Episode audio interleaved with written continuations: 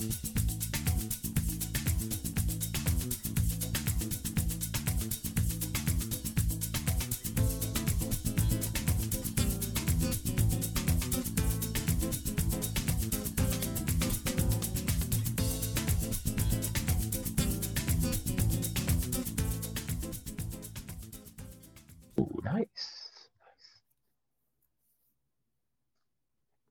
Welcome back, Wildcats, to another episode of Pod Talk Jam and Break.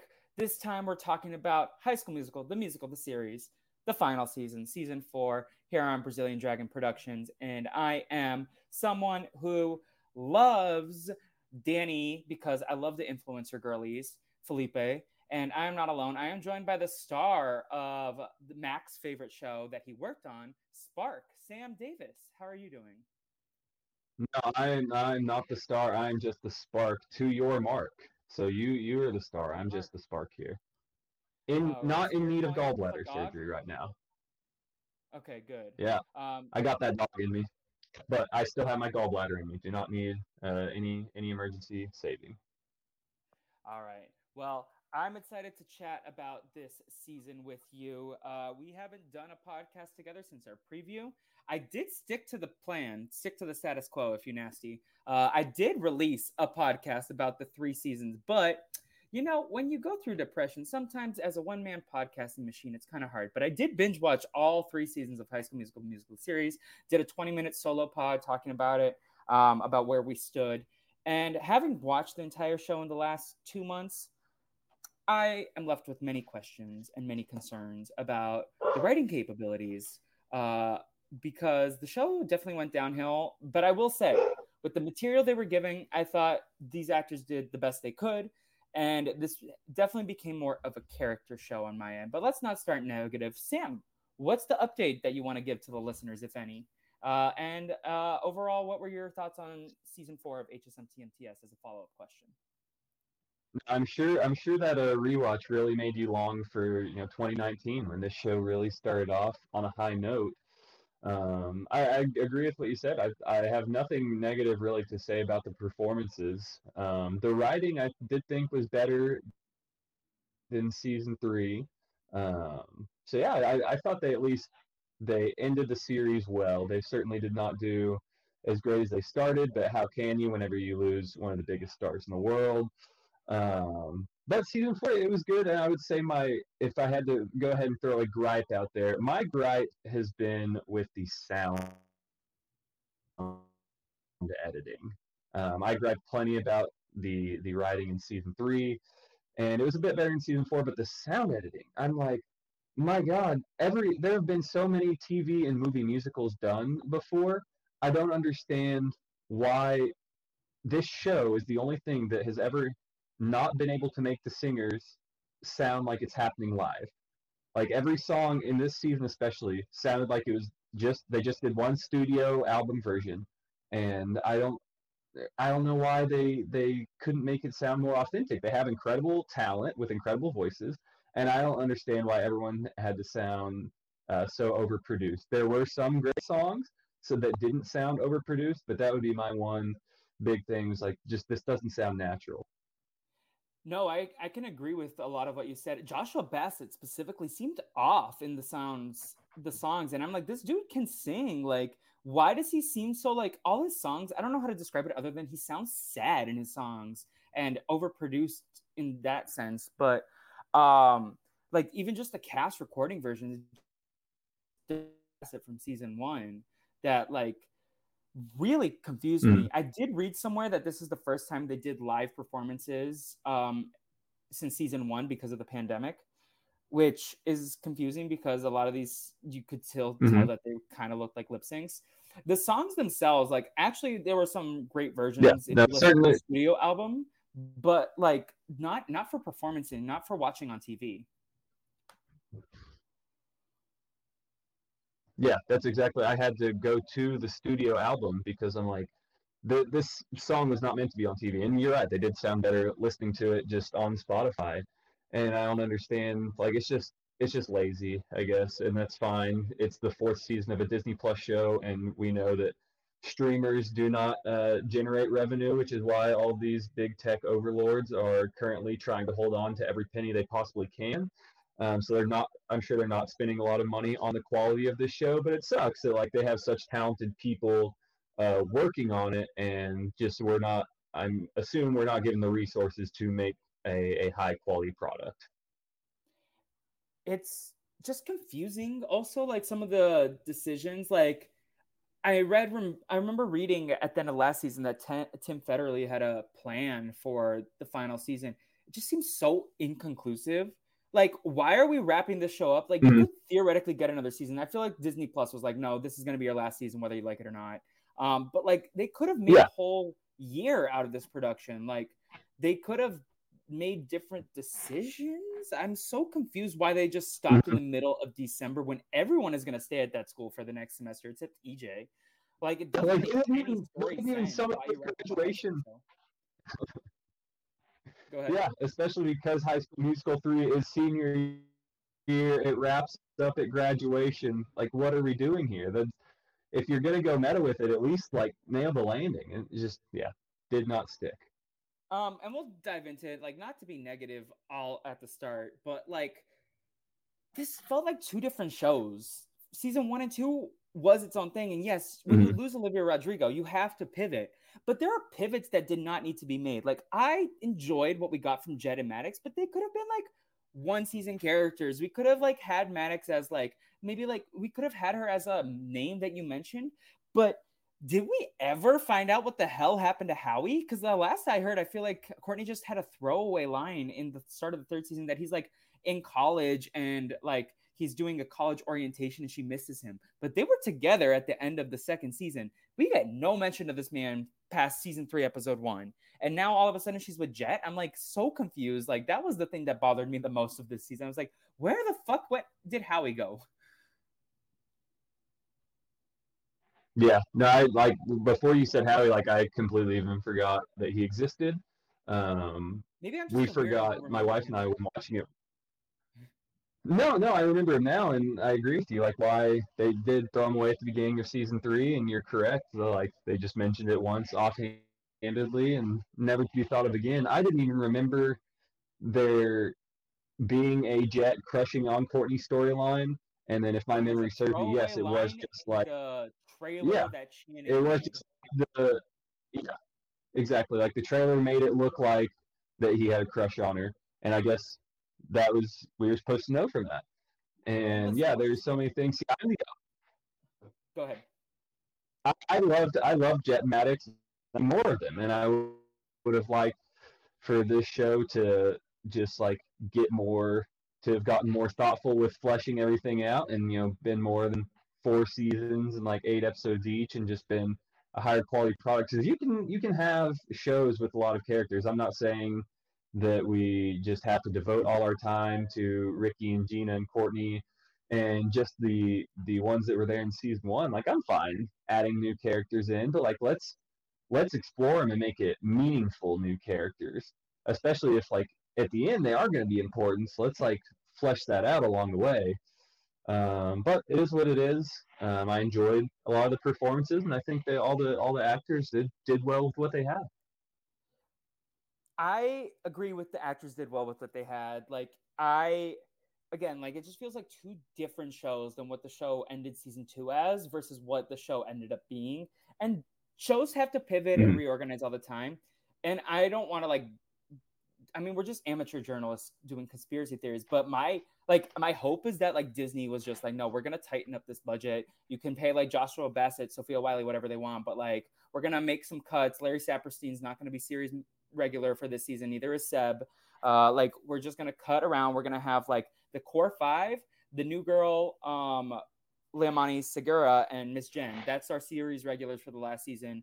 Uh, even though theoretically you would think Disney can put all this money into the production of the music then if they make good versions that can get hits on youtube like there's other ways that like you can create money like glee was a business model and i just feel mm-hmm. like they none of these musical shows that have come out in the last couple years ever like look at glee and like let's just do what they do. Let's do full studio recordings and make it like they they do like these truncated like overproduced things in their studio. And i'm just like no just like make it a whole thing. You can buy ticket like you can make money off that that can fund your actors. You can also like negotiate deals with your actors. I don't know. It just feels like this was very sloppy these last two seasons. And it's disappointing because the show really did like i rewatching I, I think we were hard on the second season last year but rewatching i was like no season two might be better than season one i don't know i'm between those two because um, I actually felt like they fleshed out a lot of storylines, and now I just feel like I don't even know anything. It's just like so homogenized. Everyone's storyline is kind of like the same. It's just like the weakest version, and like actors can only elevate things as best as they can. But like, I feel like a lot of the stories like could have had so much more potential to give the actors good material, give the writers because I think some of these writers have to be very talented. They're just like stuck in the like Hollywood model where like you have to do what you have to do to like get your name out there. Same thing with the actors. I don't begrudge any of these actors. Like Adrian Lyles, take your shot. Like be on this season, even though it makes zero sense for your character. mm-hmm. Anyway. No, one hundred percent. Like yeah, Jet and Maddox, like they presumably lived in California right before this, and they were just able to up and leave their lives and move to Salt Lake City. Um, yeah, no, it, it's I mean, I, I can't give any guarantees. I don't know what's going on behind the scenes, but it's almost certainly just a, a perfect encapsulation of what has happened now that you know tech has been infused into the entertainment industry. That the people you know with the money and truly calling the shots at the end of the day are just lazy and they don't understand what people want and they don't understand art or entertainment at all. And yeah, like you said, um, you know, Jet, it was awesome to have him there.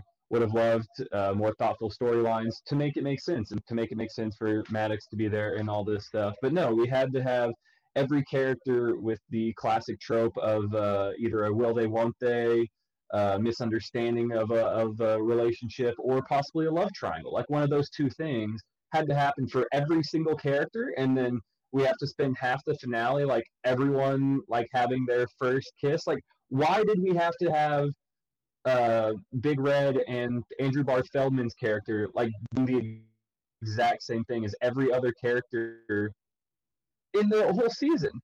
Like that's just it just shows how lazy that they got. Like they they were not given the the uh, flexibility to explore more interesting storylines for anybody. Everyone, uh, yeah, it's the exact same thing in you know four different points of view. It's like why yeah. why is that where we ended up? From from where we started why is that where we ended up? And same with like with uh Liamani Segura's character being added Emmy. Um, nothing against her very talent, talented singer. But you didn't need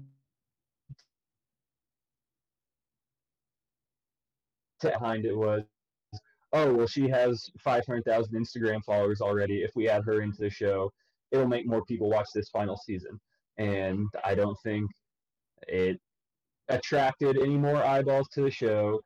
Again, the streaming model is you, you need to be more creative in making shows like this financially feasible. Disney was clearly unable to do that in ways that you mentioned. And so they, you know, went with the lazy route instead of, you know, real talent that they already had that we were already interested in, like Seb, who very well might be the most talented singer in the cast, Joe Serafini, every line he got like, like him or Darwin, I feel like. Yeah, uh, Joe Serafini sounded incredible, um, and we we could have explored that more all this season, but no, we added um, random characters. We had lazy writing for or lazy uh, plot lines for everybody, and it's just like, why why did we end up here? I just feel like I don't know. Like I'll say some positives afterwards, but like I just feel like kind of the show wasted my time because the first two seasons set up a lot more stuff that didn't matter at the end of the day. Like, yes, Olivia Rodrigo is going to blow up. You can pivot away from that storyline that you step uh, like initiated. But I feel like Gina and EJ were set up to be endgame based on the early seasons. Like, yeah, there was the Ricky will they won't they with Gina Nini. But I felt like even in this one season, like I'm a pushback. Like I think season three was just so whack that like Matt Cornett, like was all over the place. But I thought his scenes with Joshua Bassett and Sofia Wylie both, like the the college visit and then the finale, I was like, oh, I you actually can act. Like I think he and Sofia Wylie had better chemistry than mm-hmm. Joshua mm-hmm. Bassett and Sofia Wylie. That's my take. Um, but maybe I'm just delusional. Um, it's just that's that's one hundred percent right.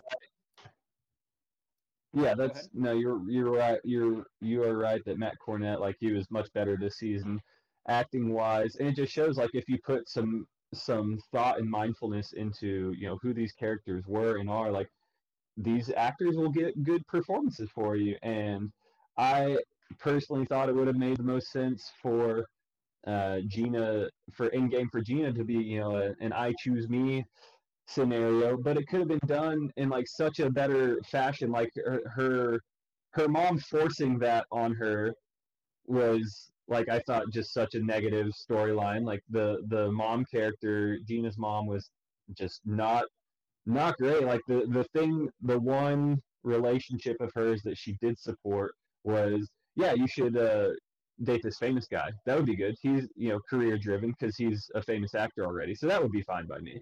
Like that part like, was like square peg round hole that a little bit. If you really squint, like she's like, oh, mm-hmm. Jordan Francis is her brother, so like. Uh, so Jordan Francis, Jordan Fisher.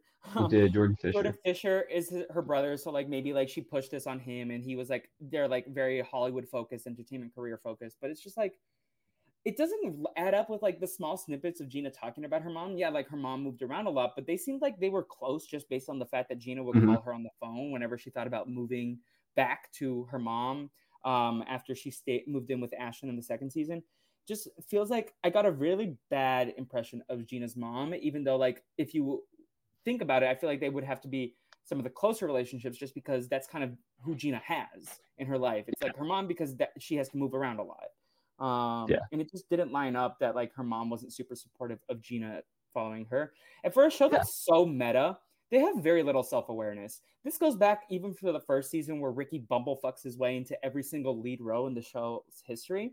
But like, it feels like they don't even like respect the audience and they just like want to shake everything up and the character moments like is really what like makes me satisfied with the fact that i went through the show and i had a good time watching the show like i'm like it's just stupid. It's easy watching, but like as a aspiring creative, aspiring writer, it just like frustrates me that like there was so much good material and good good potential that they had set up that it just feels like they took a baseball bat to the bottom of a Jenga tower and just like who cares? No, yeah, you nailed it on the head, and it's disappointing for how much meat they left on the bone here. But I think we've been negative enough. So I'll let you, since your show, I'll let you take the reins for however you want to see fit. But let's get to some positivity. If you want to talk character storylines, what you liked. Um, well, just to follow up on something you referenced earlier, the French kid, zero purpose to be there, right? And I acknowledge no. that. No but selfishly, it made me happy that he and Big Red had a moment because I was like, well, I called this shit in season two, whatever episode they went to North High at. And I was like, oh, he's only like trying to woo Ashley because he has a crush on Big Red, and Big Red is probably going to be bi, right?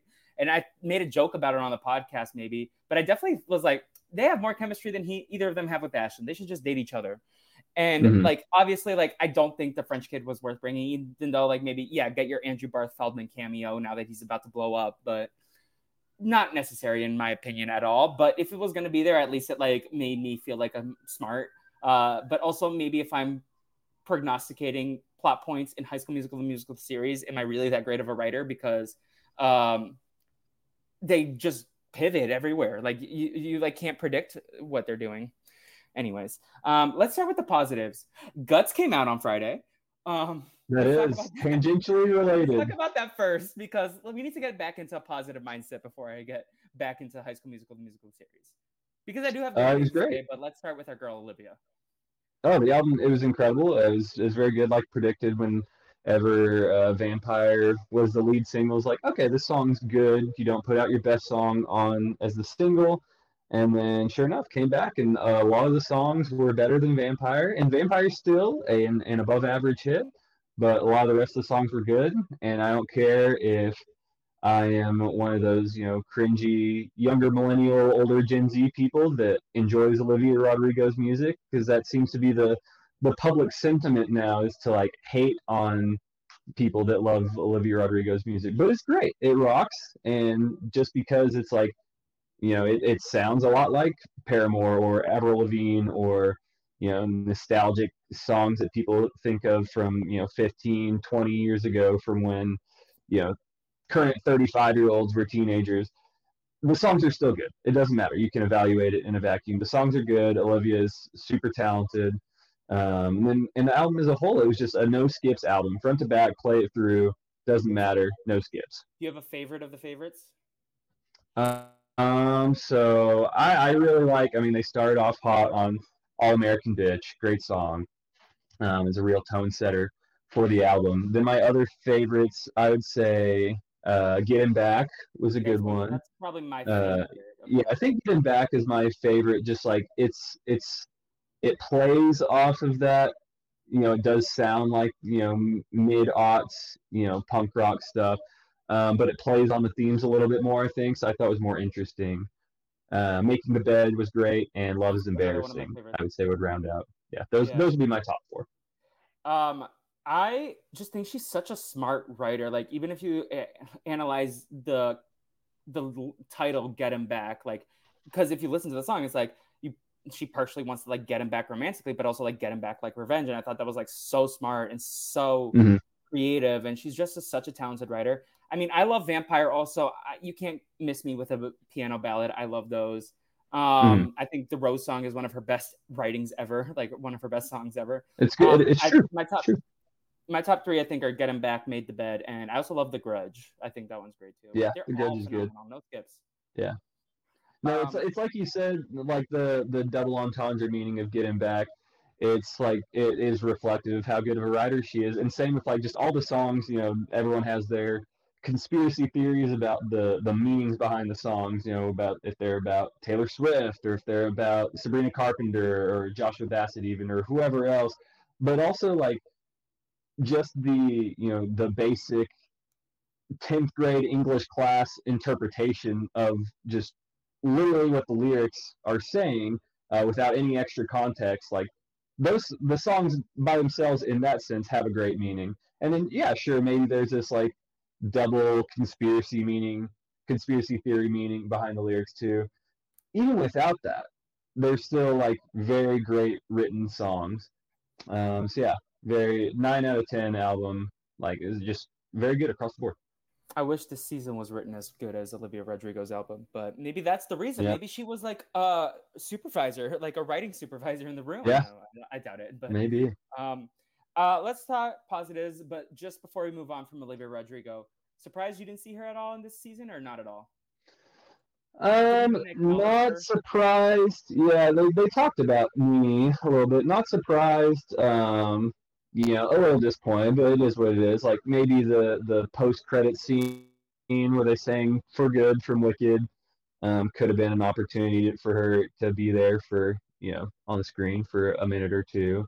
But you know, it is what it is. That's how Hollywood works, I guess. And um, yeah, she probably doesn't want to be in the same room as Joshua Bassett if she doesn't have to, so that's fine. Valid. Yeah, no, Um, and they they couldn't have to be there if you know effectively went a whole season in season three without really talking about her at all.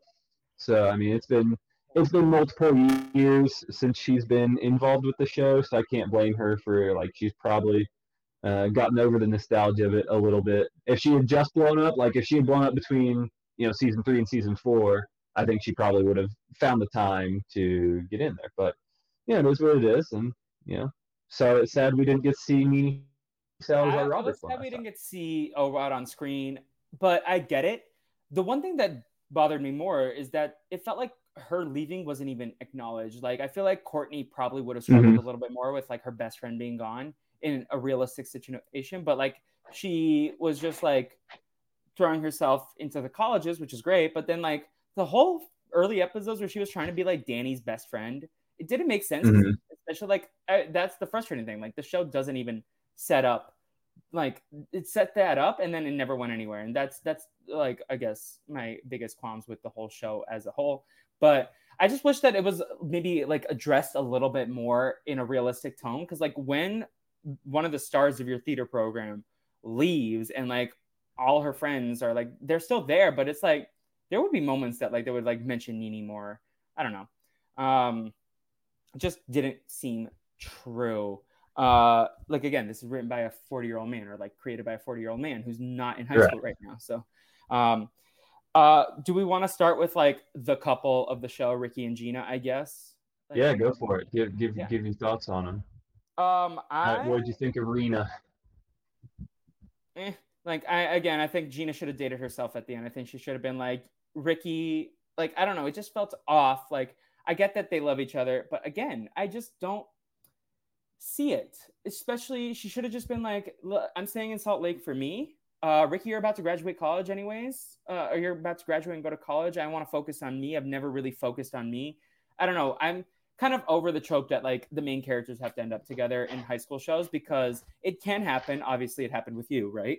But um, it doesn't happen all the time. A lot of high school couples don't last, and some do. But Mm. I think between Never Have I Ever, I was like, Devi and Ben wouldn't work out. Sorry if I spoiled it for anyone. Um, no, it's, no, it's just like it's it's uninspiring, like you said, Yeah, and yeah, it oftentimes doesn't work out. And yeah, no, it's like especially like you have whenever you're whenever you're choosing that you're making that choice, but it means you know holding either of you back, then yeah, like it it doesn't make sense. And I don't think from what we know of these characters, especially Gina, I don't think Gina would have or should have made that choice.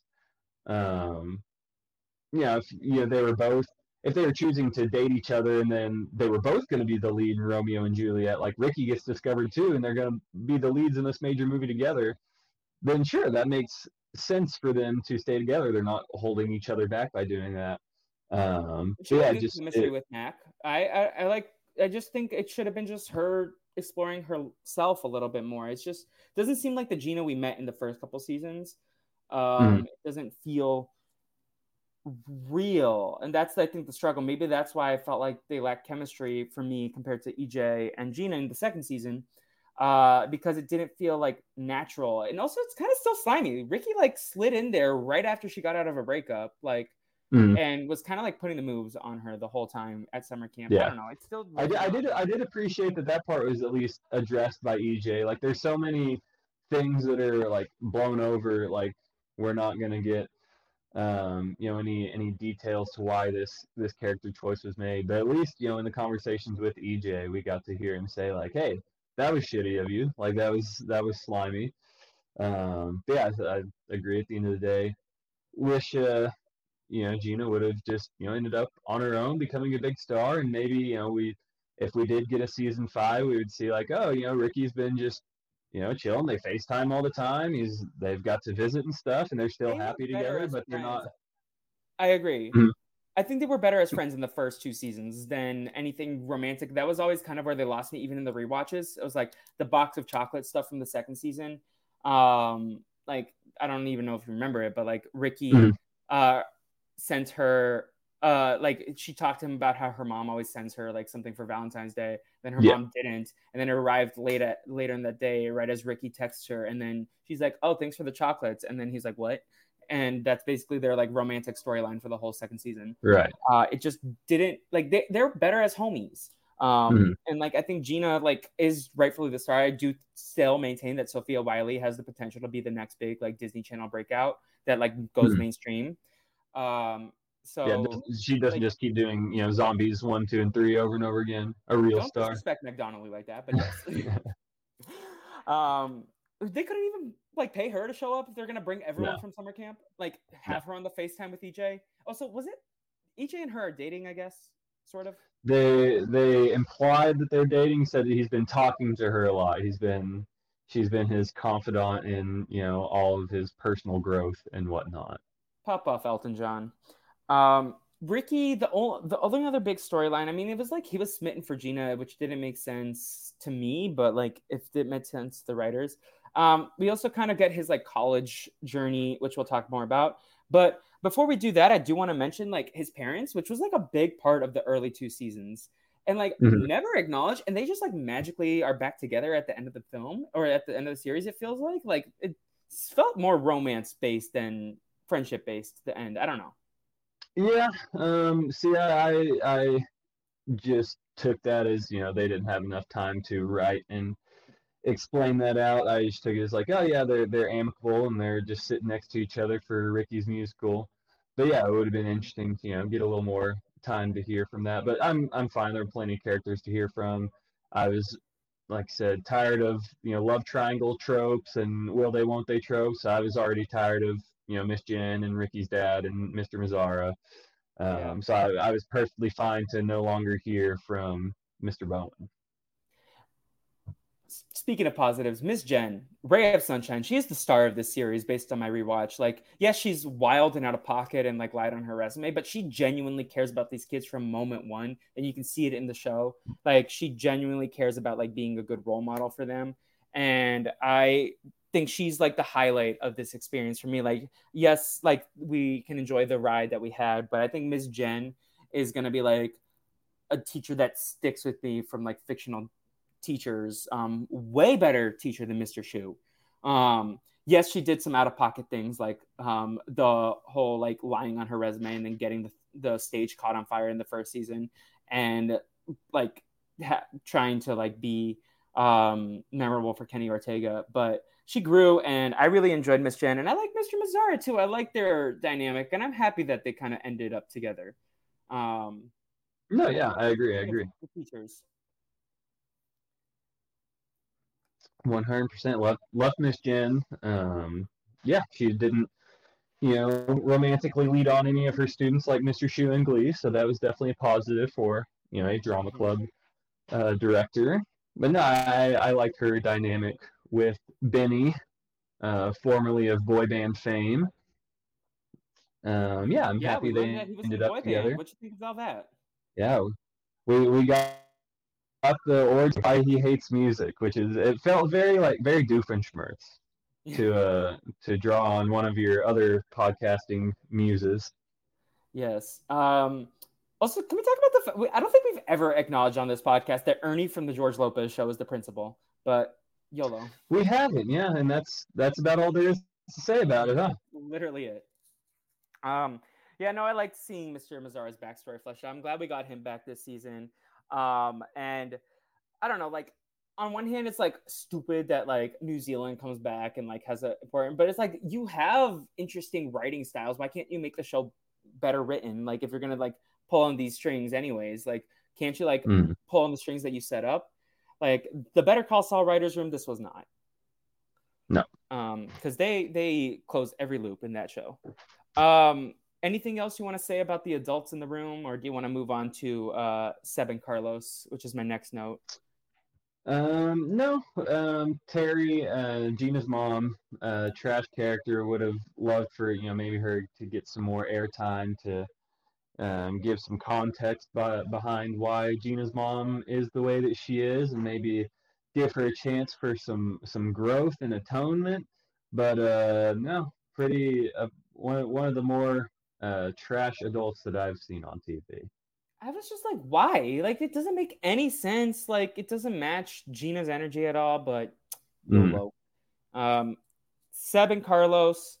Uh, I found it very frustrating because the last season ended on this big cliffhanger of the trailer, and Carlos like cheating was a big thing. Like, even though he didn't cheat, and of course, like Big Red goes shipped off to Cairo for a foreign exchange program. This school does not have the budget for that. I'm sorry. Like No. this, this was the And the, the and the pizza place certainly doesn't have the money to fund him for that either. Yeah, the margins on a pizza Red's joint are not great. We didn't find out his name. So like Seb and Carlos, like this storyline frustrated me because like it doesn't seem realistic. Like Seb and Carlos haven't spoken in like a month since the trailer dropped. Like what? They're they're literally boyfriends. Like yeah, Seb have, is busy on the farm, but he has a phone. Mhm. Like again, man who is older, not realizing that high school students would be on their phone texting all the time. Mhm. Um, I still love Seb. I thought they kept his character consistent in terms of like personality, and I thought he was like goofy and stupid, and I loved that part of it.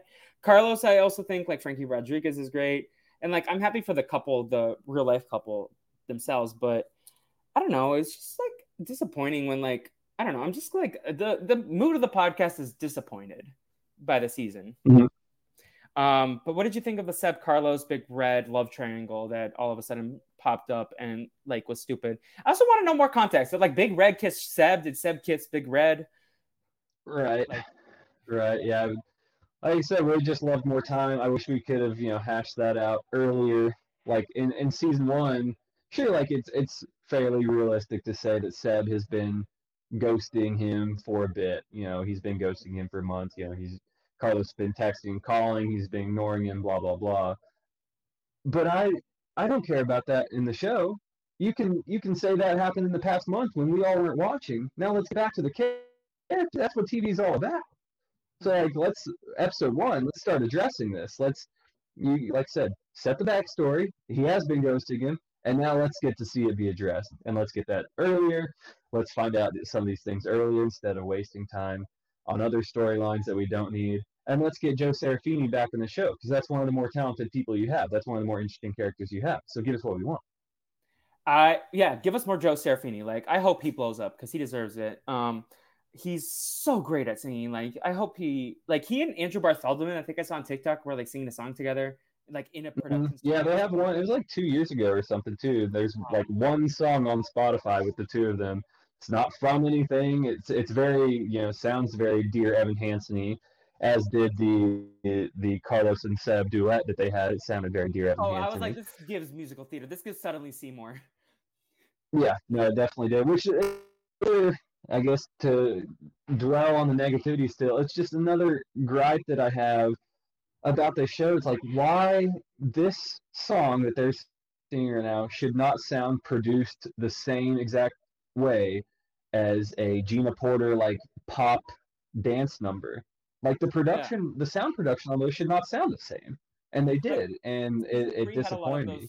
Songs that you called the Katy Perry like pop generic stuff.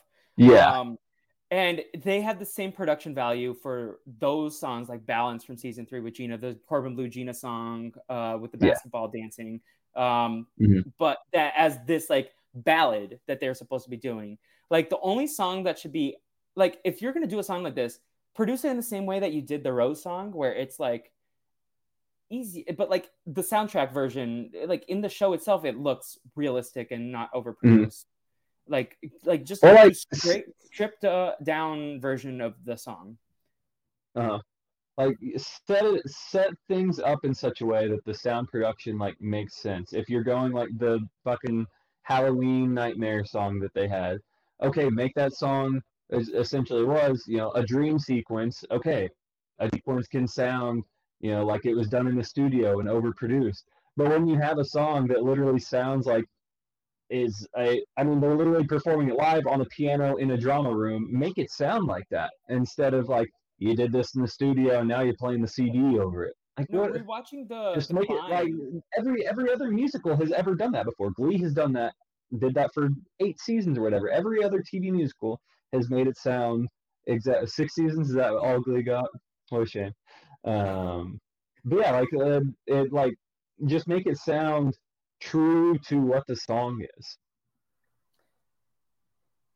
The climb in season two at Carlos's Quinceañero, I don't remember feeling this vibe in both the rewatch and the original watch. I feel like it wasn't overproduced in the way, and like, yeah, if you listen to the soundtrack yeah. version, it's like kind of produced like you would the climb, but like it felt mm-hmm. stripped, which is like uh the piano ballads like that's the stuff that really mm-hmm. i love like i love a good piano ballad um and i yeah. just felt like it didn't align with like it, like no it was it was 100 percent like i don't know sure but i i have mm-hmm. a lot of thoughts on the music of this season um yeah it, it's yeah. very reflective of just you know how how lazy they were with the Seb storyline, and then you know even when his his songs were thrown in there, they got lazier.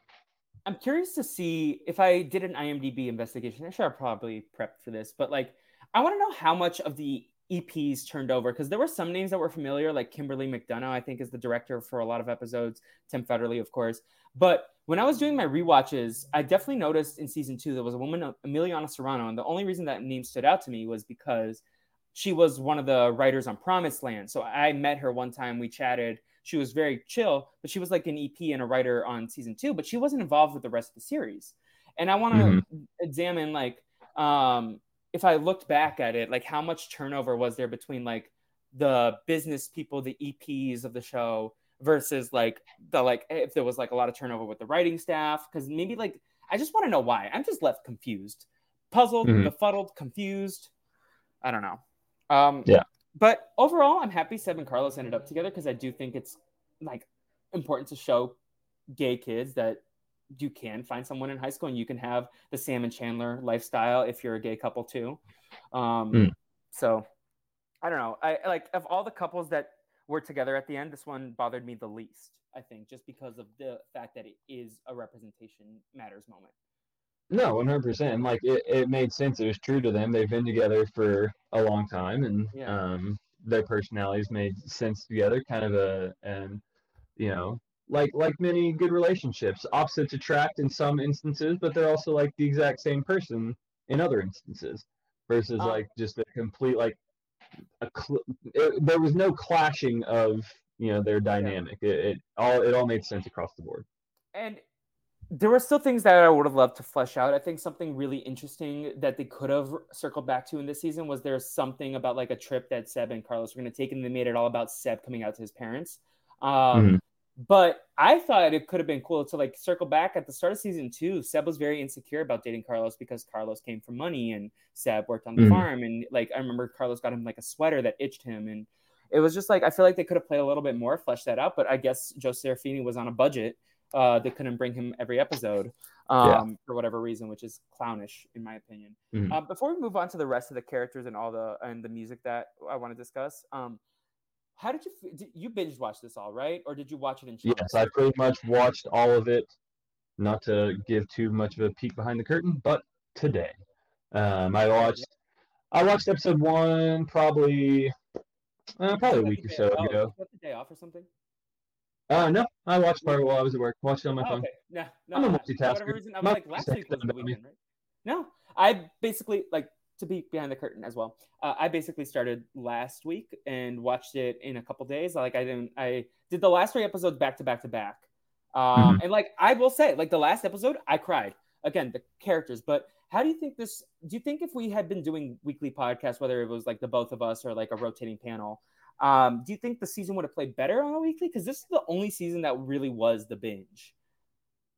Um, yeah, I really don't know if I would have thought of it any differently. If I'm being honest, so I think it was it was fine either way.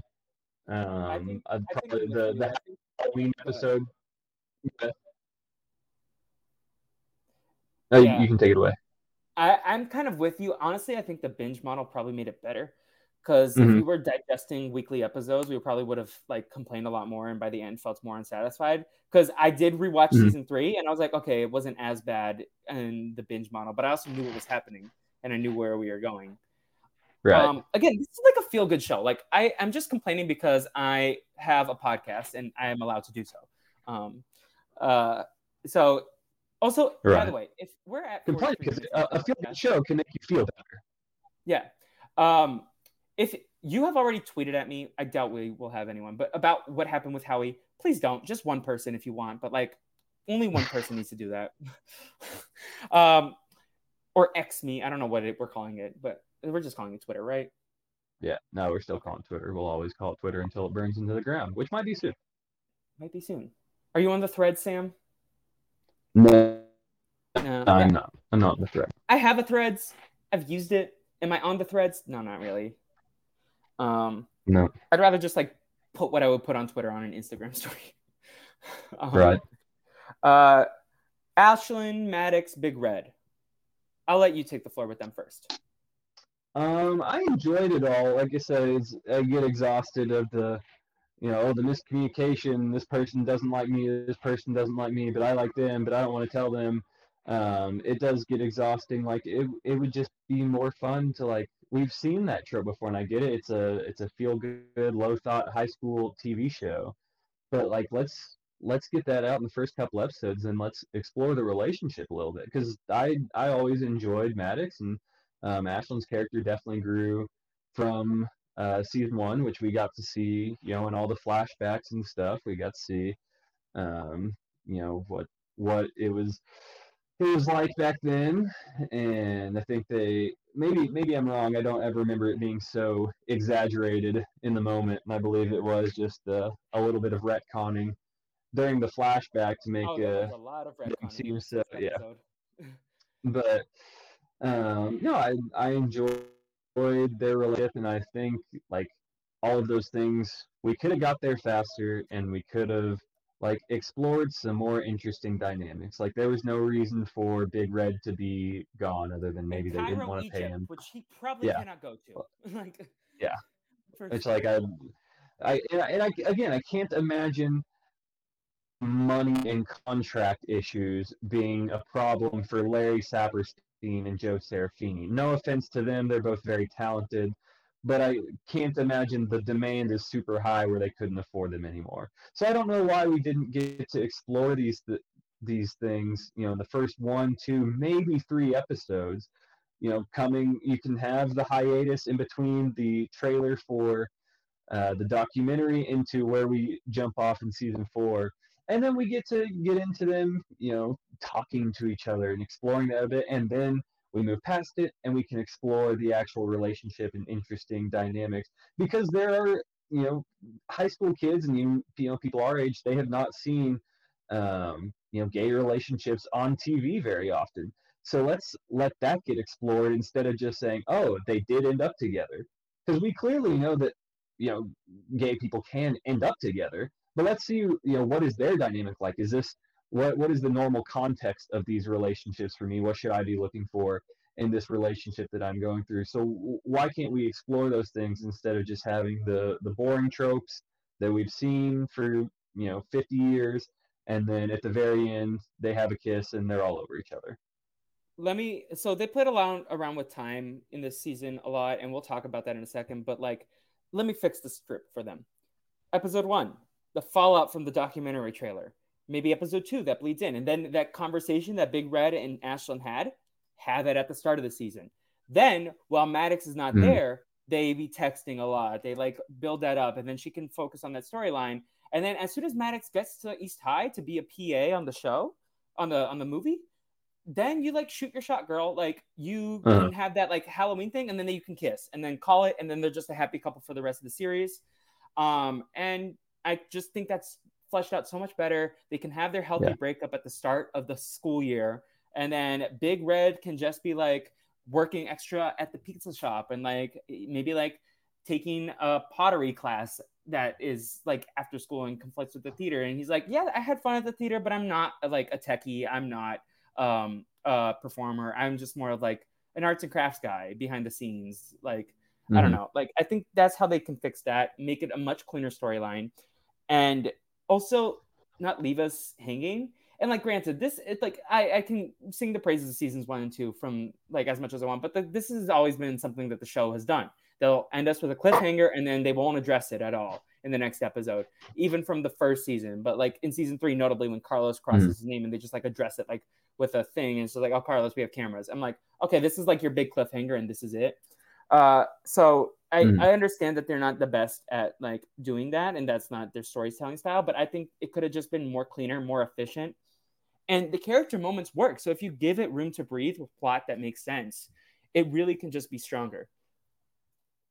Yeah. And no, I mean, like it's a finished product. I don't know why I'm complaining about like how you can fix the writing of a finished product, but yeah, it just feels weird. because it it's still it's still very valid to yeah, very valid to give you know what you would have done better and what you would have done differently. And you know, it's I think it's fair to say we didn't need to wait for fucking JoJo Siwa's blessing for them to get together. Like they could have figured this out on their own a long time ago. JoJo Siwa, yeah, uh, noticeably not in this season because they couldn't afford her probably, but also like she's makes sense. Like, now that one makes sense. Yeah, uh, yeah, yeah. She's JoJo Siwa like canceled, right? It's because yeah, just yeah. Yeah, a little bit of that. Maybe Ethan bit, would be able to tell yeah. me better. I know he's he's like all up on the like celebrity gossip of like. Yeah, um, I know I know enough to, but certainly not enough to uh, you know put myself out there on a podcast and act like I'm an expert on it. But I know enough to get the gist of it. Anything else you want to say about Ashlyn and Maddox and Big Red? I guess. Um, no, no, really, really happy for them. I hope. Uh, Jet and Maddox's parents are doing well financially to have to to move somewhere so suddenly. My hope um, is that Quinn put her up in a hotel. Easy thing to do. Yeah. That's the only logic I can. Like, maybe, maybe Maddox will start bringing in some money on her own soon. So. Yeah, not as a PA. I mean, she'll make better than a tour guide. I'll say that. um, just because of the days are long on those sets. Um, yeah, no, the only logical conclusion I can come up with is that like Maddox volunteered to be a PA, and for whatever reason, Disney had the money to give High School Musical 4 the money to put a PA who lives 12 hours away up in a hotel room with her brother. But that's that's my Yeah. that's my conspiracy theory. Mhm. Um, Kourtney and Jet. I mean, just Kourtney, I guess, and then we can like filter in Jet because Jet didn't really have a storyline this season besides he sims for Kourtney, right? Yeah. No, that Um, that didn't make sense at all. I love the Um, stuff with Kourtney and her mom, though. Like, I love the fact that we get her mom here. Yes, like Kourtney and her mom. colleges. great stuff. Great relationship. Best great mom, woman, best parent on the show. Kourtney's mom. Yeah. Like she she when uh, in making her college decision, she didn't force anything on her. She didn't pressure her too much to go to an Ivy or to go to Lewis College. Like she just, you know, took her there, presented everything, you know, in front of her and trusted that she had led her her daughter in such a way that she, she the decision best for her and she did and it all worked out great and yeah props to kourtney's mom parent of the year parent of this entire show Yeah. Also, I always like to mention that it's her real mom, Dara Renee's real mom. Um, I was pulling up the Wikipedia that's page. cool that's really cool i didn't know that The Wikipedia page for Dara Renee. In 2021, it was announced that Dara Renee would host Disney's Magic Magic Bake Off with Raven's Home star. Um, and I'm like, what the fuck is this? Like, is this nailed it, but with a Disney movie or theme every episode?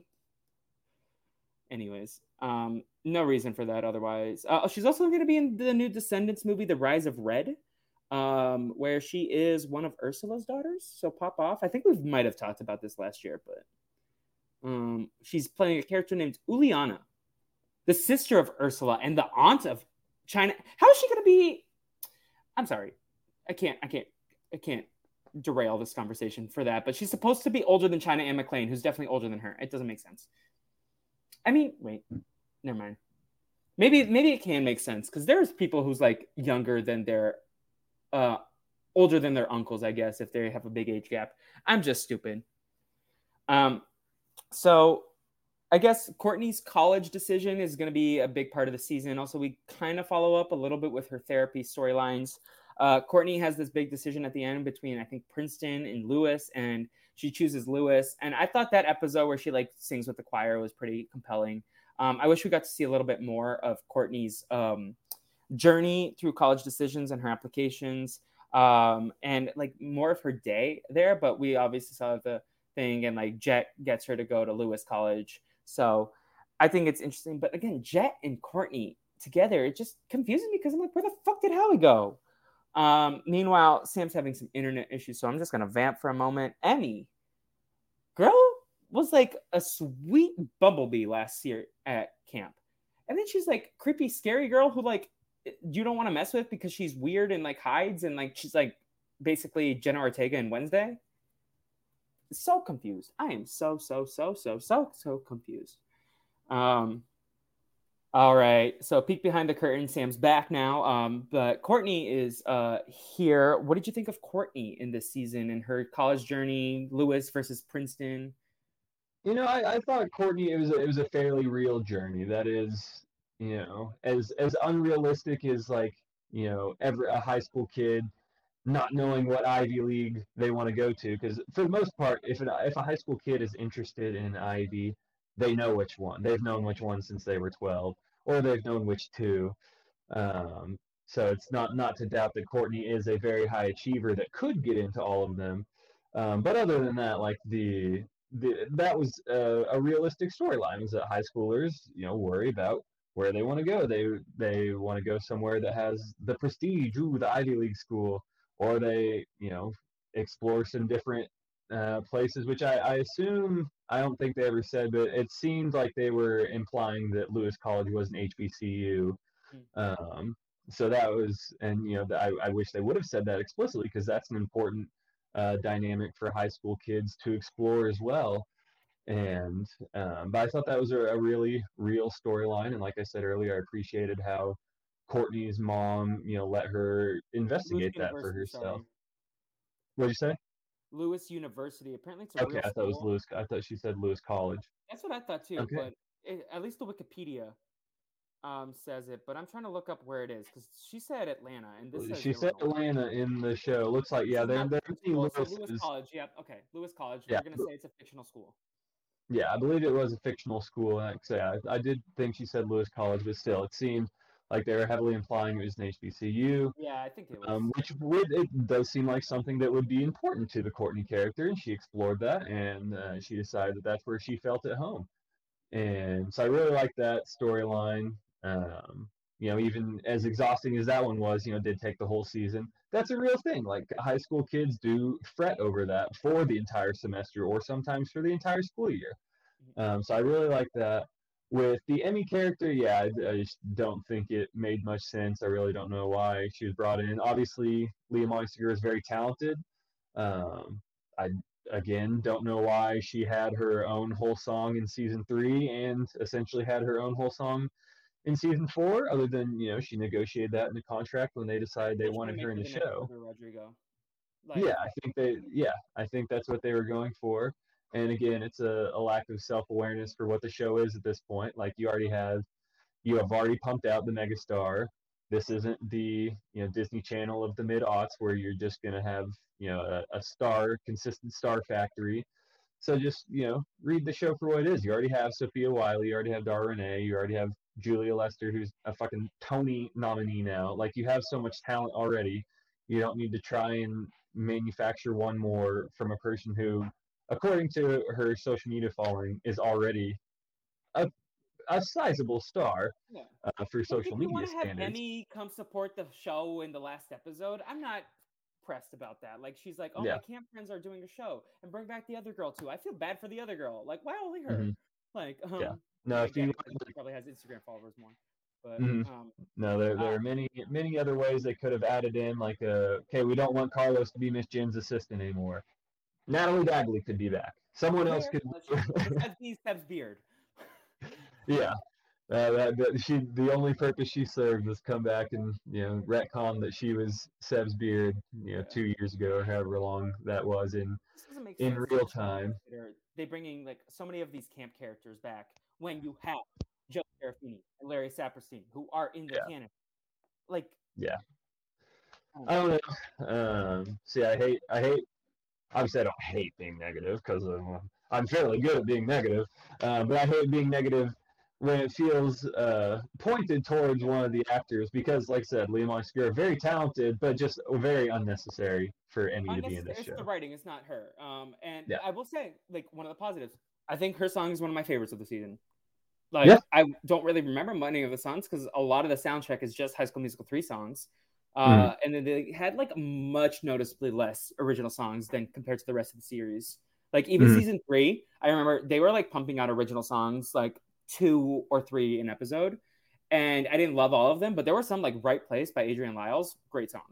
Mm-hmm. Um, mm-hmm. like I, I really like that one. So uh like they do have talent, but like this one, I feel like none of the songs are gonna stick with me past the season.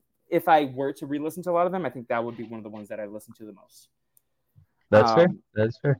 Speaking of colleges, Ricky's college journey and EJ, do you want to talk about that? Um, yeah, I mean, I, I, think that part, not much to say about it. It is what it is. Kind of makes sense. Um, you know, just finding out who they are and you know exploring exploring a different side. I don't feel the need to get you know the the Saved by the Bell college reboot for these two or anything. Um, but at least you know it made sense instead of EJ going off to Duke and coming back and he's some you know big hot shot that misses high school well, he's a guy that's still in Salt Lake and misses high school, and that kind of checks out for EJ's character. So he's grown. Um, he still, for the most part, is who he is, and you know that that part at least is true to character. He's emancipated. It sounds like. Yeah, I mean, I mean, he's he's a, a grown adult, so I don't know that legally, I don't know that there needs to be any uh, standings for that his and his dad's relationship. But yeah, it seems like he he doesn't talk to his dad much anymore, and so he's cut off financially, and um, has to has to struggle through the plight of you know someone who had to take out student loans and go through college and work several jobs at what uh, of what it sounds like. But I'm sure that's a good uh, you know character awakening for Mr. Elton John. So yeah, um, I just feel like the storyline with Ricky, like, yes, it's realistic because it is a thing, but it just felt like incomplete as well. Like, because this is mm-hmm. a journey that he could have continued to go on in the second half of this year. And mm-hmm. it just feels like, oh, so we got the start of this, and maybe like that, maybe that was their intention, like to do like kind of a start. And like, if the show's going to stop in the middle of their senior year, this is where he mm-hmm. is at with his journey. And I'm like, okay. I don't know. It's yeah. just, I like the fact that Ricky was doing something other than longing for a woman that he mm-hmm. doesn't deserve, but it, it would have been really cool to have a fifth season and like people are split up and Ricky's like second semester. He's like, oh, I decided, you know, to go ahead and start taking a, a college class ahead of time. They let me, you know, do a you know pre-trial of you know remedial English or something to prove that my 1.8 GPA is behind me and that I'm a real good student now. And so like they could have done stuff where he's like taking some college classes and now him it's like their storyline is a EJ and Ricky buddy cop storyline and like we can just explore a friendship there and we can explore Gina going off to be a star and do all these things. Uh, but no, this is where we've ended. Yeah. So weird. Um, let's talk about High School Musical 4. Let's start with the new characters that they added for this, and then we'll talk about the reunion stuff later. But Quinn, Mac, and Danny. I like Danny. I don't know. I was like, okay, give us this Latina like character. Like we could use like this like kind of like villain. I feel like I really enjoyed Lily um, because it felt like we had an antagonist that wasn't just like the universe. Um, mm-hmm. And I don't know. I feel like they tried to make Danny a little bit of an antagonist, and it didn't work 100%. But I'm like, try something. Give us like this like hot girl influencer that can't act, heavily auto tune. And I think I thought that was supposed to be the point when she did that original song, uh, the High School Musical uh, song at the second episode where she like sings. I thought that was supposed to be auto tuned intentionally and overproduced, but then I kept noticing the thing that you brought up, like the overproduced stuff, and I was like, oh no, maybe they just like didn't care. But I thought yeah. that was supposed to be like the thing. She can't sing. I thought that was supposed to be a storyline. She can't actually mm-hmm. can't sing. Why is she here? She's just an influencer. I thought there could have been some fun commentary on that. Um, but of course, commentary is not their strong suit. Right. No, it, it could have been such a quick, offhanded joke. Like you know, she stops at the very end, she stops moving her mouth and the track keeps going. That's all you needed. Like just a quick joke to say, okay, she actually is just, you know, an influencer, not actually talented, blah, blah, blah. Uh, yeah, I didn't really, not to take anything away from the actors, didn't care for the characters at all. Don't think they uh, served much of a purpose. Yeah, they didn't. Uh, but I'm in any way. I, so. I, I think especially like once she got booted from the movie, leave it there. Like when she came back, I was like, okay, this is unnecessary. Um, yeah, is not going to get yeah. her number from Kourtney. Kourtney's not even going to have her number. It's going to be they're going to DM on Instagram. Like mm-hmm. that's not that. Yeah. Um, and what about Mac? I like I like the actor. He seemed like chill. I think he's on that. Did you mention this? Like Doogie. Doogie yeah, he's on Doogie Kamealoha in the. Yeah. I like him. He um, seems like he has like acting chops. He seems like he has swag. I think he had better chemistry with Sofia Wylie than Joshua Bassett did this season. No, one hundred percent. Yeah. No, he did. Um, but like, I don't know, like it's stupid. Whatever. It served no purpose. High School Musical Four did not need to be a thing, and I'm kind of upset that they even made it meta. Like that's probably why they couldn't afford Larry Saperstein and Joe Serafini is because they like had to cash like some checks for Lucas Grabeel's one episode, the dude mm-hmm. from Pentatonix, who's his husband. um, like Monique Coleman's two episode cameo, yeah. Alyson Reed being in like five episodes of the show and looking very different than I expected Alyson Reed to walk around. Like I thought she had it's grandma vibes, and she was giving motorcycle lesbian vibes the whole time she was yeah. there. Very unsettling hearing her talk as a normal person. Yeah, I'll say that as well. Um, Coach Bolton there like what did you think of like the fact that they were all there like in the song that they did and like corbin was barely there also yeah i said i think they milked corbin for all he was worth in season three which is fine. Um and and looking back like i don't even you know we talked about being worried that the plot would get too meta. Um i don't even care that it got that many. I thought they did fine with the high school musical four. Plot line it did kind of serve as like okay this is you know this is a can be a uh, the issue that arises, and you know this is the the plot mechanism to do it. That Gina's okay now she's going to become a big star. That'll put a wrench in her relationship and all that. Um, so I was fine with how that all happened. I just don't think like the the characters could have just been exactly as they were. Mac and Danny could have been exactly what they were, just a lot more minimal. Yeah, Like, yeah, they- Ma- and Matt could have been more minimal for sure. Yeah. Um, I think, like I said, when I first heard this, I thought my brain was gonna explode, and I was like, I hate this.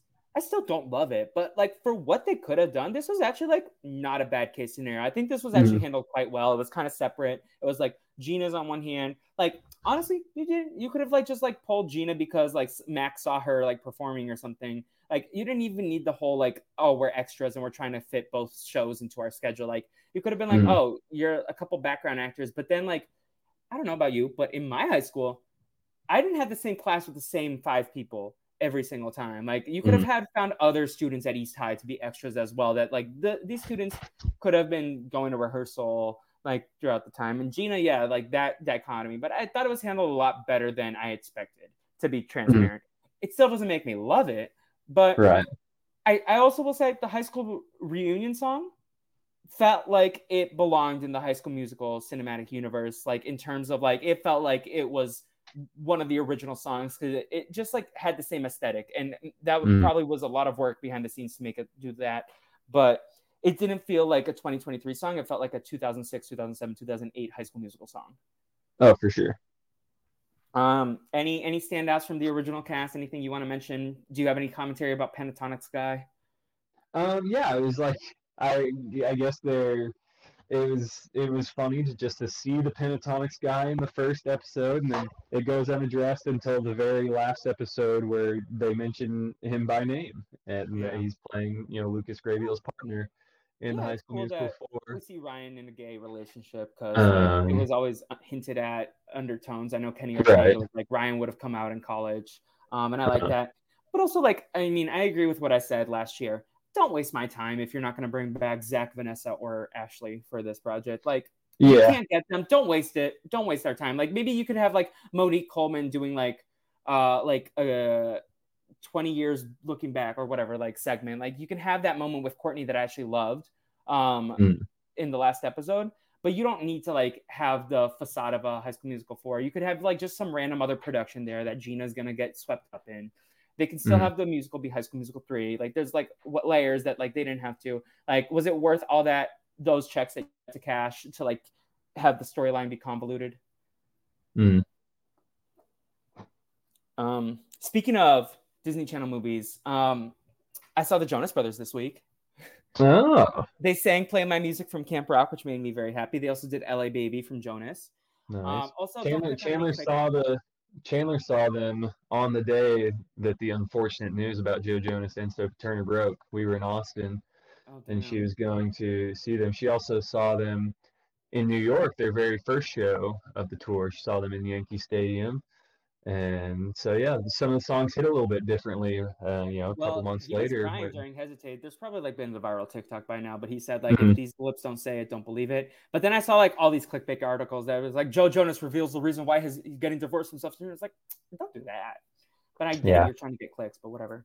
Um, but and then right after he does that, Nick Jonas is like, so this song is about falling in love, and I uh went on my first date in the stadium with my wife um five years ago and apparently she was there on the floor because floor tickets were cheap that day. Like one of my friend's coworkers, we ran into her and she said she bought them for $140 wow. for floor week, and she was like near Priyanka, and I was like, oh wow. Uh-huh. Um, but anyways, that just came up to mind because we were talking about Disney Channel stars.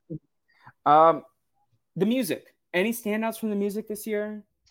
Um, I had a couple that I really liked. I so the one of the old High School Musical three songs that I liked. Um, oh, what is that one called? When they Who it sings was it? when okay, I just dance. Um, oh yeah. Oh, I love that. yeah. That was actually pretty that one's good. really good. It's great in High School Musical three. It was great in this one. Other than that, I'm not super attached to any of the High School Musical three. Oh, go for it. Yeah. I love the scene. I hate the little tag at the end that Ricky was like, "Oh, we we're up until 3 a.m. practicing this." Not realistic. Gina's mom would not have that shenanigans in her home. Right. Um, just say like it was spontaneous and in the moment. That's how you want to reveal to everyone that you're Mhm. dating. Like that, I would have much preferred that. It just, I don't know. Like, anyways, I, I actually thought that arrangement of all the ones that were like, that that was like the least overly produced for. Yeah, um, and that's and that's precisely why I loved it the most. Like it just it felt authentic. It felt like two people in a choir room singing and dancing to each other. Um, I really liked uh, "Call It What You Want," the Julia Lester and Saylor Bell song. Oh, that's really cool Um, to hear because that yeah. was one of my lesser favorites, but I'm glad that you See, enjoyed was, it that was because one of that's Chandler's as well. Yeah, she did not enjoy it, but I I really enjoyed that one. I thought the melodies were interesting. She didn't like the harmonies. I thought the harmonies were very interesting in that song. Um, I just thought it felt it felt a bit more original than most of the these. scene. I like the scene. Yeah. But I was listening to it back and I was like, I don't know, I'm not just vibing with the song. Like I did give each song a chance because I also wasn't vibing with Jump. I like the scene. But then re-listening to it, I'm like, oh, this is actually a really good song. It's just like Mhm. maybe not my jam necessarily. But for whatever reason, call me call it what you want. For whatever reason. Maybe it's just too samey samey as a lot of the other HSM TMTS songs. Mhm. But I appreciate the fact that you like it, but I have to say I'm Team Chandler on this one. Yeah, no, and that's fair, and that's my truth to stand in. But it did feel like kind of that, um, you know, the the very popular like soft girl pop these days, like the the Gracie Abrams sounding is like the the very breathy uh, pop girl sounds. But I, I like that music, and I thought the song was good. Um, so yeah, I like that one. And what was the other one that I liked? Um, you you give you give the songs you like, and I'll keep I'll scrolling a through these ones I love Sofia. Wylie's version of Walk Away. Like I genuinely have Mhm. been listening to that. Like I still think I prefer Vanessa's because like that's the original that I grew up with. But like Sofia Wylie, like also like the acting in that song, like I felt like it was actually really good. Um, for all the HSM three songs that they did, I thought this one was good. I also like the audition version of Now or Never. I think it was still Mhm. a little overproduced, but I liked the renditions of Now or Never that they had for both times that they did it this season, even though I thought they were both overproduced. Like Mhm. I think if they just like cut back on the production a little bit, it would have sounded better. But I like Joshua Bassett's version. Mm. Um, again, Jump was solid. I enjoyed it more on the re-listen. I strangely like the the um Trick or Treat one, like the zombie one. Um, Interesting. I thought it was a vibe. Like, will I listen to it regularly? No, but if it came on on the club, I think I'd throw my ass. Interesting. Um, so yeah, it's just. Uh, I, See, I don't know. for me, my, uh, I for me, hear the instrumental second pleasure- oh yeah, I like that one. Um, but, but my my guilty pleasure that would be the same as your your nightmares song for me it would be the puppy love song not the theme song from the Matt Mark and Spark show but the, No, when the Bassett sang like the acoustic cover I was Yeah. like that's pretty good it's pretty fucking good Yeah. um so yeah I like that Yeah. one those would be my I- three I also liked how he mixed it in at the end of the series with um, w- it's a different song, but like, is it like I, I'm all over you or something? I, I saw Mhm. it somewhere. I'm on a Screen Rant article about it. a Dreams Don't Die. I also thought was fun. Um, and I don't know, like in terms of the HSM three uh, three stuff, um, the boys are back was a miss for me. Scream was a miss for me, although I did like the low budget like hallway spinning because it feels very realistic. uh, Um, I love the cast version of High School Musical and Danny's version, even though they were both overproduced. But again, you can't miss the original. Um, Second Chance, I like the instrumental that they brought in for the flashback episode, or wh- I don't know if it was Second Chance, uh, the flashback episode or the college episode. What did you think of Mm. the flashback episode, by the way, like, and how they retconned a lot of things? Um, yeah, I, I want things to be more earned and be set up in the past, but like you said, they don't have the Better Saul, Call Saul uh, writers room going on, so it's fine to retcon a little bit. Don't try and tell me that don't don't retcon too hard and be like, oh, Gina's always been in love with Ricky since the moment she saw him. Like you don't you don't Yeah, gotta do that to me. Like that's just that's not true. having rewatched the first season, Ricky had no interest in Gina at that point in time. All he was caring about was getting back with Nini, showing him that he loved her. Like he sang the song that she wrote, and Mhm. like then it like makes it seem that like oh Ricky's inspiration was Gina. I was like no no Yeah. you don't don't And make then, and stupid. then, yeah, and then I don't need it explained to me too. I don't need Ashlyn sitting there after the flashback going, so if Gina never did this, then Ricky never would. I, I don't need that. I don't think I anyone needs that.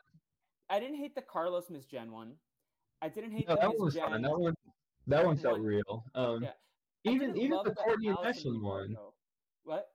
No, yeah, no, I didn't care for that. That part didn't make sense.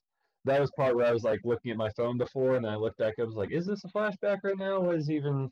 I don't know which part, what what timeline we're in anymore." If it was like some random other actor that like had like a bit role in something and was like giving her advice, like a Disney Channel, like any other Disney person, like if it was Jordin Sparks, what's she doing? She could like give Kate Miss Jenn some advice, like having been on Broadway. Uh, but I don't know. I didn't like that one, but I didn't. Ca- I like the Seb Natalie Bagley one, and I like the Carlos Miss Jenn one um, mm-hmm. because it feels authentic to Miss Jenn being like, "No, you are my baby now. I'm going to protect you, Carlos, and I see your value, even though you don't yeah. see your value." And I think it yeah. started his growth because like he seemed very confident, and we peel back the layers and seen that he's a little bit more insecure. Carlos is becoming like one of my favorites, just like talking it out, like just like his arc, and like I just maybe it's the consistency that he never seemed inconsistent as a character, even though the writing was off for sure. Mm. No, the, the general like it felt so real. I was like, I was thinking, is like, did this happen? Because like I feel like this this might have happened before. Like a, I like couldn't remember. It's like, was this a, a a scene in you know episode one, season one? Um, and then the the Kourtney and Ashlyn flashback. It was fine. It was uh, like that that is Whatever. a trope to do in flashbacks, in my opinion. Like, oh, you're you're over exaggerating you know how these characters were in the beginning. That's fine. I guess. And then there was also the Mr. Or anything. Jen. And that's the yeah. only one. But I think my favorite by far was the Seb and Natalie Bagley. And then I think the Kourtney Ashlyn one was like I was neutral on, as was the Mr. Mazzara Miss Jenn one. But the best two ones were the Seb and Natalie Bagley, and then Carlos and Miss Jenn. Like there's the jokey one and the feel good one, and I think both worked. But the mm-hmm. Ricky Gina one really rubbed me the wrong way. It felt like the I agree. were calling me stupid. Um, yep, and I didn't like that feeling. Is there anything else you want to get off your chest? You want to talk more about the French kid in Big Red, or did you get that all out of your system? No, I got all out of my system. I think I'm I'm good to wrap up. I don't need to talk about Andy Barth Feldman anymore. But I support him in all he does. Have you have you did you we talked about this last time? Have you since seen No Hard Feelings? I have not. No. I, I, I, I saw a tweet yesterday. Uh, no, I haven't. No, I recommend if you like a good piano cover. It's Maneater by okay. Hall Notes. Um, yeah. Great version. Um, and a great scene in the movie also. But yeah. Um, Might just wait till it's on Netflix soon. Give it a watch. Let's leave all your thoughts on the table for High School Musical, the musical series. Do you regret this journey? Do you enjoy it? Um, and then I have one final question for you. How do you think the show would have had its legacy if it just ended at season two. They just kind of called it a wrap. I feel like it had a wholesome enough ending that they can just like call it quits there. Sofia Wyatt, sorry, Joshua Bassett and Olivia Rodrigo, they can't be in the same room. Let's just end it there. Hmm. Um, I I don't regret this journey. I did enjoy. I loved uh, how season one made me feel. Um, I thought season two was fine, and I, I was it was perfectly fine enough where I, I still care enough to do a more than hour long podcast to talk about these characters. So I, I don't regret the journey at all. I wish it had ended better. Do I wish it ended after season two? No, not necessarily. I'm glad we got what we got. Um, we got to see more of these people become stars. We at least did get to explore the characters a little bit more. Um, yeah. You know, like uh, uh, every every criticism I've gave, I wish it you know had been developed in a better way. Uh, but yeah, I, I, enjoyed the show, and it does. It just you know makes me pissed at the tech overlords at Disney even more these days. Yeah, um, I I agree with you. Like the writing, sure. Like if you had ended it at season two, High School Musical and musical series as a show would have lived in a more elevated space in my TV mm-hmm. watching brain. Um, that being said, I think the last two seasons did do a lot of important stuff with bisexual representation that I will always be grateful for. Also, mm-hmm. I had a great time podcasting with you and all the other people that I've talked about the show with.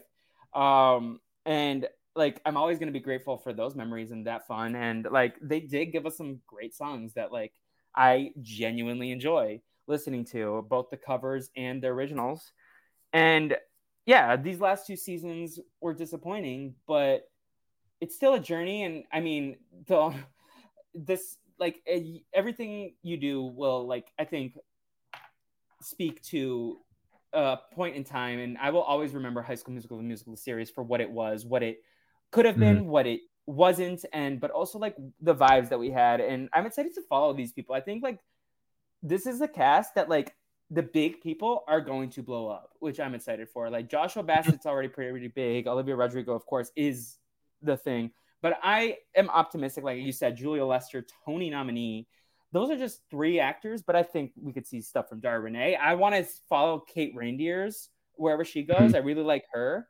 Um, I love Frankie Rodriguez and Joe Serafini. Anytime Joe Serafini is going to be singing, I'm there. Big Red started a tap dance company. I'm happy mm-hmm. for him. Will I sign up for a class? I don't know because um, I don't know. I, I, I love Larry Sapp. It's cheap right now. But um, yeah. But uh, yeah, I, I, could see Adrian Lyles becoming a music star. He has a great voice. Like, there's like room for all these. Liamani Segura, of course. Like, I think the cast is stacked. I mean, we talked about Mr. Mazzara's in the menu. Like they're gonna go places. Like this is not a cast you can like mm-hmm. sleep over, and that's always gonna be remembered. Like I love Glee with all my heart, but like I think like the Glee stars blew up, but then there's also people like who haven't acted, and I feel like this is gonna be more of like the blow up stars. Like they're all gonna yeah. do stuff with a couple exceptions.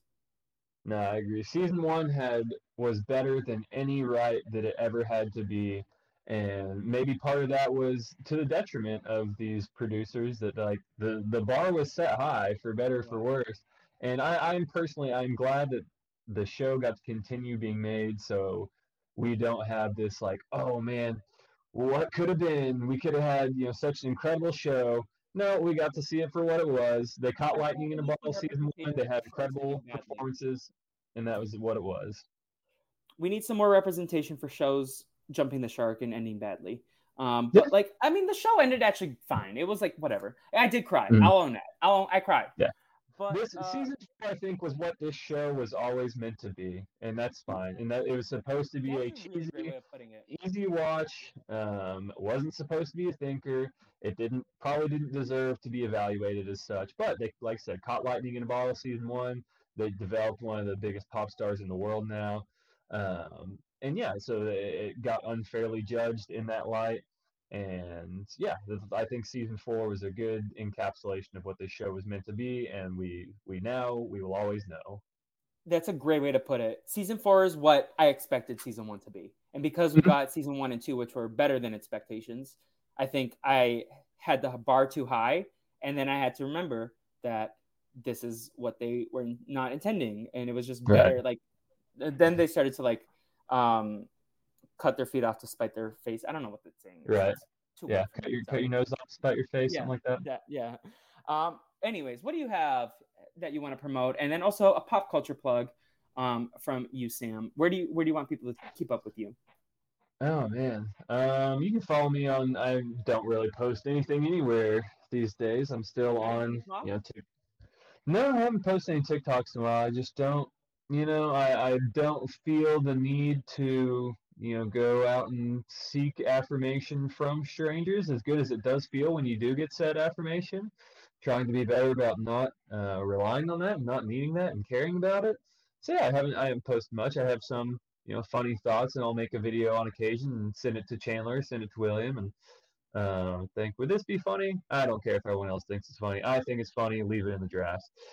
Uh, but I am still on TikTok and Twitter at not that Sam Davis. Um, haven't done any other podcasts in a while. Haven't really done anything, but yeah, maybe someday we'll get back at it because I do enjoy doing things like this with you, and I enjoyed doing everyone and their brother whenever, you know, if we ever get back to doing that. So yeah, we'll see. Just keep tuned in, I guess. Yeah. Um, yeah. Brazilian Dragon Productions. We're figuring things out. Uh, I this is my first podcast in a hot minute, but I have been releasing episodes. Uh, Media Made Me has been going strong. We have most recently released an episode with Alec Hester. Lonnie Dangerous is up this week, who's a stand up comedian, rapper, um, one of my buddies out here in LA. Uh, for the RHAP folk, you might be interested in Rob Cesternino, Mike Bloom, Latanya Starks. They have all done episodes. Um, and then we have another comic next week.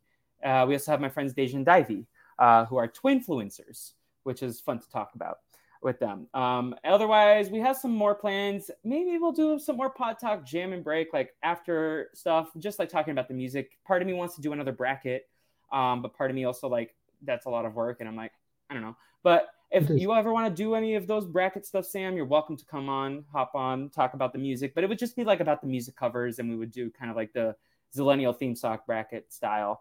Um, otherwise, have a lot of plans. No, I nothing set in motion. Maybe we'll get back to Scooby Doo. Maybe not. I do want to do a Si Se Puede episode coming up for Latin Heritage Month, uh, following up on the Year of Survivor that we had last year. But basically, just stay tuned to all the socials at Brazil Dragon Pod at What the Fleep on all social media. Um, and yeah, otherwise, my pop culture plug will go after Sam. I'll go first. Better Call Saul. I mentioned it a couple times. Great show. If you want a show with good writing, go watch it.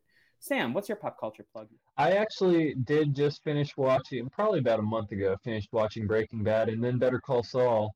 Uh, before once once Netflix put the time a ticking on the parents' uh, account, I was like, well, now's better time, as good a time as any. So I finally have watched you been Better Call Saul. by the Pastor Police? Um, I think I have. I haven't checked in a while, but uh, Chandler has reported to me that we are. William, yeah, it took a while. Yeah, he got booted early. We got booted from Chandler's family uh, pretty early on, but my family it stayed on there for a while. But I believe we might have been booted now. Um, I, I, guess I have I have three albums as of late. That so I got to we already talked about Guts, Olivia Rodrigo. That's number one. Number two, um, been embracing my Oklahoma roots lately, and there's a man named Zach Bryan, country artist from Oklahoma. He's more of a country rock guy, um, very much enjoy his newest self-titled album, Zach Bryan. Uh, he had some songs with like the Lumineers, Kacey Musgraves. Um, I, I really enjoy his music, really embracing the countryside of who I, uh, you know, where I grew up. And also, Miss Renee Rapp from the Sex Lives of College Girls um, has released a new album as well. So I have a, a, wide range of taste, and I just you know enjoy good music, and that is all great music. With absolutely no disrespect to Miss Renee Rapp, I don't think she's gonna pull in Olivia Rodrigo. That's my thought. Not quite. I'll eat my words. I'll eat my words if I eat them. But I feel like girls should have waited at least till the third season before she like did something like this and left the show. But yeah, no, it is... see what the album does before you leave the show. yeah, hundred percent. But yeah. you know, she's she seems to be happy with you know the the decision she's made, and she seems uh, mentally mentally well off for making that decision. So happy for her. The album's very good. I Watch Block G still. I've heard it's great. It is. Yeah. Anyways, Sam, do we have a hashtag? Should we do hashtag um Rini or hashtag hashtag Rena or Rini? Hashtag Rena or Rini. Um, yeah, I don't know. This was fun. Anyways, Wildcats, keep your head in the game forever and always. Brazilian Dragon. Bye.